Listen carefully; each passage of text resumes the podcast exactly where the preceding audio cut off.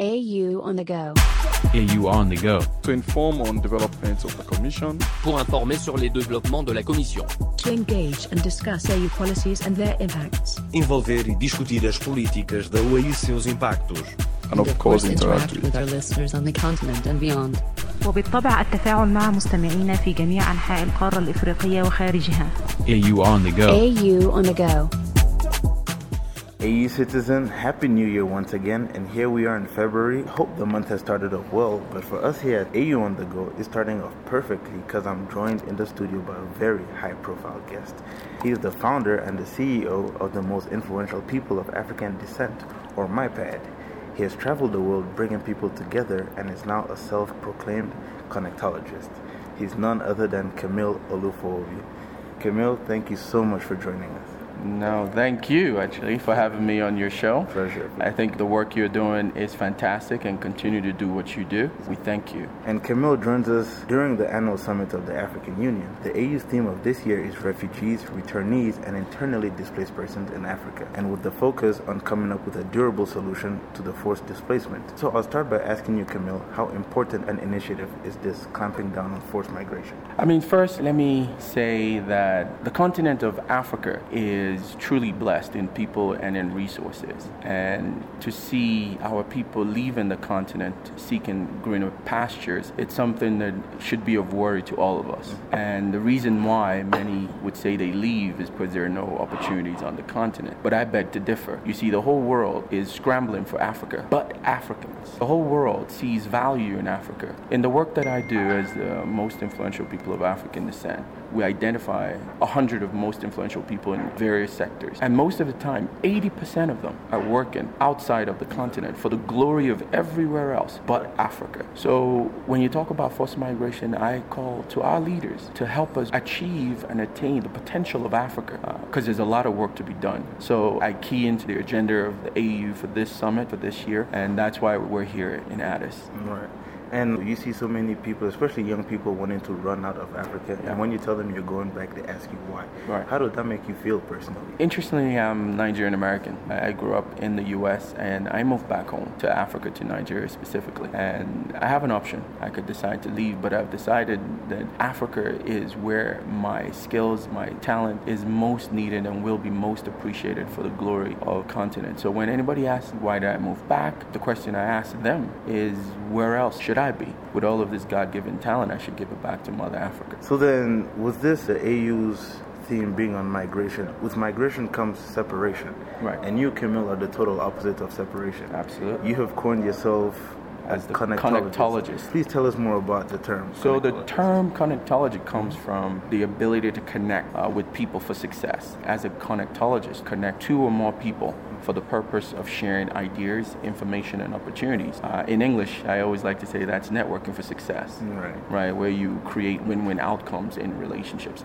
You see, there is no success, no upward mobility that doesn't come about because of relationships. It's all about relationships. All success, all upward mobility. It is your ability to work with and through people to get to where you're going. And they never teach you in school, but it is the key to success for you to be able to network and connect with people. So I am lucky that I learned this skill or this very early in life, and that's why I want to share it with the world, especially those who are eager to be successful, to understand, use your ability to work with and through people to create win-win outcomes. So this ability to work with and through people, yeah. do you think that's an issue we have here on the continent? You could say that. The inability for us on the continent to connect intra-Africa engagements and interaction. It's something that we need to do a lot more work on. And number of our partners are actually doing some excellent things in that space, like the Afrexim Bank, which is pioneering the intra-Africa trade for Africa to trade with itself. So there's a number out there. It's called 8713. Mm-hmm. So Africa intra-Africa trade is less than 15%. So the rails of trade in Africa is the rails are outward. Right. So wanting to trade with everywhere else but within Africa. So there are players, you know, who are working on creating the free trade zone agreement across Africa, something that the AU and Africa Brexim, the IATF, the Inter-Africa Trade Fair, you know, some of our partners that are working on. This is progress. Right, right, uh, this is progress for Africa to look inward. As you talk about progress, the AU has its Agenda 2063, Correct. And Aspiration 2 seeks an integrated continent, politically united. So, how did this resonate with you being a connectologist? Our, our predecessors had this vision of Africa first, uh, a vision of a united Africa. This is something that we know will benefit us and benefit the world. It is just for Africa to connect with itself, to start seeing the power within, right, and begin to appreciate that. I think that's something that we've been fed about Africa. It makes us want to leave Africa, right? And I say that the next scramble for Africa should be by Africans all over the world, across the global African. That's what will bring about this movement, this connectivity of Africans working together for the glory of Africa. And um, how important is the diaspora to this movement of Africa going forward? The way I like to, to talk about the diaspora is it's the sixth region according to the AU, and the sixth region there are two types of diaspora. There's the ancestral diaspora, and then there's the immigrant diaspora, recent immigrants like my parents who migrated to the U.S. Now, over the years that the diaspora has left Africa, they've acquired a lot of skills and talents that we can actually use to develop Africa. Uh, so the concept of return and the door of return or the year of return uh, is very important because we need all people of African descent to work together for the glory of Africa. And that's my job description with the most influential people of African descent is to bring together. And what we do is to pair those in the diaspora with their counterpart inside Africa so that they can start to cross-pollinate ideas for the glory of the continent. So that's that's why the diaspora is very important in, in this work. And one more thing about the diaspora I love. When they look at Africa, they see a pan-African vision. They don't they don't see themselves as Nigerians, as Kenyans, as Ethiopians. They see themselves as Africans. And we need that. We need that because most those of us in Africa see ourselves as Kenyan and Cameroonian and Ethiopian, right? But the diaspora sees Africa as one. And we need to kind of change that Yeah, narrative. the narrative, yes. And you just spoke about these most influential people of African descent, and you're the CEO and founder of it. Correct. So, how did this idea come about? Very good question. So, in 2015, the United Nations declared the International Decade for People of African Descent. And in this 10 years, the United Nations, all 193 member states, have been asked to recognize the contributions of people of African descent. Mm-hmm. So, the three pillars of the decade is first recognition, second is justice, access to justice for the historical injustice, and then third is the development of Africa its people and the continent.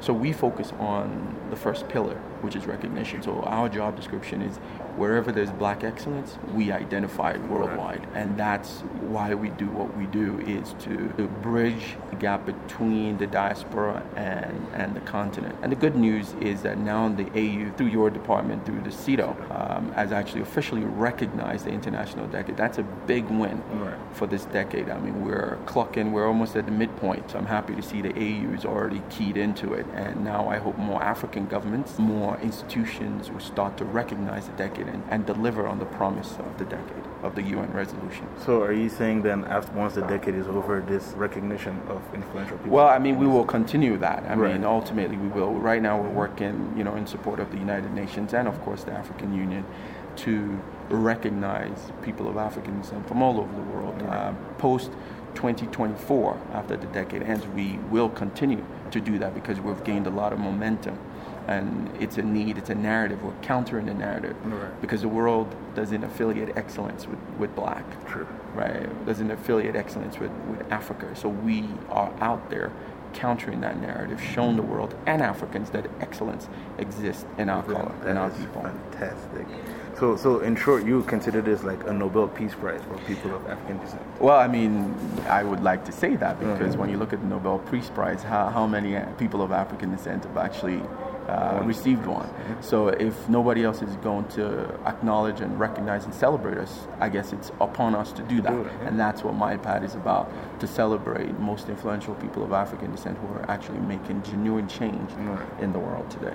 And I mean, this goes back to what you say because we don't get our own recognition, and, Right. it's, and it's up to us to do that for ourselves. No one Absolutely. do it for us. Fantastic. So, tell us a bit about the selection process. How do people even get to be considered as influential? Very good. So the beauty of this platform is that it's open nomination. Mm-hmm. So you go to our website every year and you nominate people of African descent who are doing great things from all over the world. We get to bring them to the United Nations for global recognition, leadership training, so that they can make local impact. In their various communities. And we do this during the UN General Assembly every year, and now during the AU Summit every year to bring them together to connect for the glory of Africa. So, yes, uh, if you know of anyone who's doing great things, please nominate them at dot every year. And we do it in various verticals. So under 40, the royalty edition, the first ladies edition, the law and justice. So different sectors where people of African descent are doing amazing things. So you heard that, my fellow African citizens. If you have any friends, family doing anything different, go out to the MIPAD website and put their names out there. Mm-hmm. You spoke about how the influential people get chosen through different categories, and this year there are new categories coming out. Why did you feel the need to expand? So, as I mentioned, in 2019, we're expanding from just the under 40 edition um, to new editions to reflect the diversity of excellence that exists in people of African descent.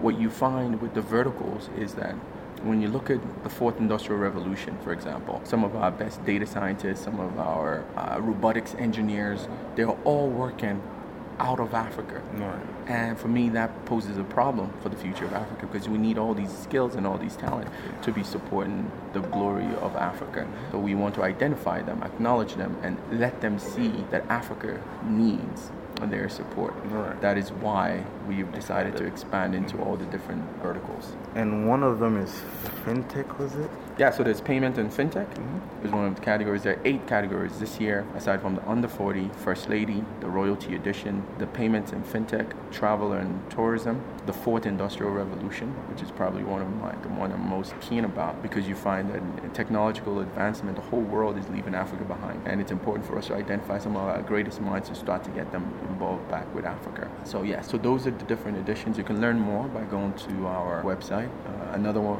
one of the editions I'm passionate about is law and justice. Remember, the three pillars of the decade is recognition, justice, and so that's why we have a law and justice edition to bring together some of the greatest legal minds in the world to evaluate this UN resolution and help to bring about, so, you know, some some justice for the past historical injustice to people of African descent.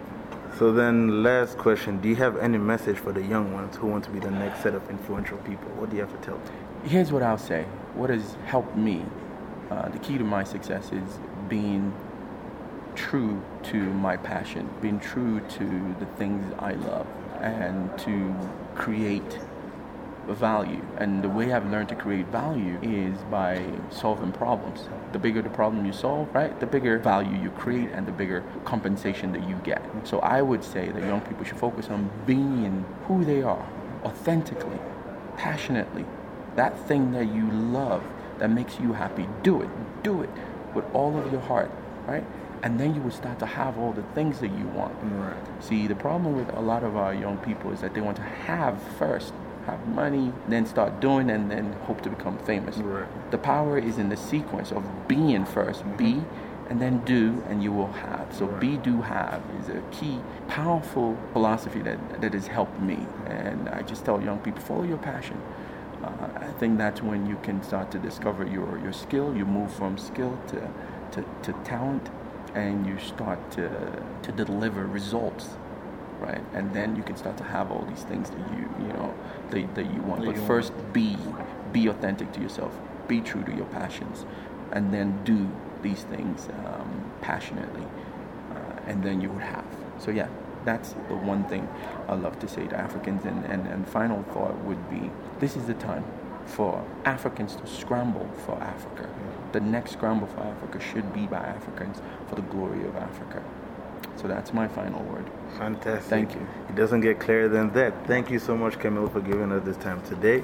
And for all those who who don't know about MIPAD, go onto your website, take a look. It's really, really a fantastic movement, appreciating people of African descent who are making an impact worldwide. So once again, AE Citizen, we thank you for listening to us today, and a special thank you to my audio editor, Ernest Kaliza, as usual, for putting out great product. Pleasure. Bye bye. AU on the go.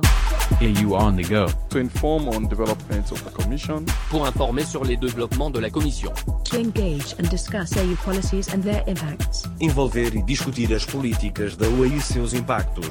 and of course interact with with our listeners on the continent and beyond. وبالطبع التفاعل مع مستمعينا في جميع أنحاء القارة الإفريقية وخارجها AU on the go. AU on the go.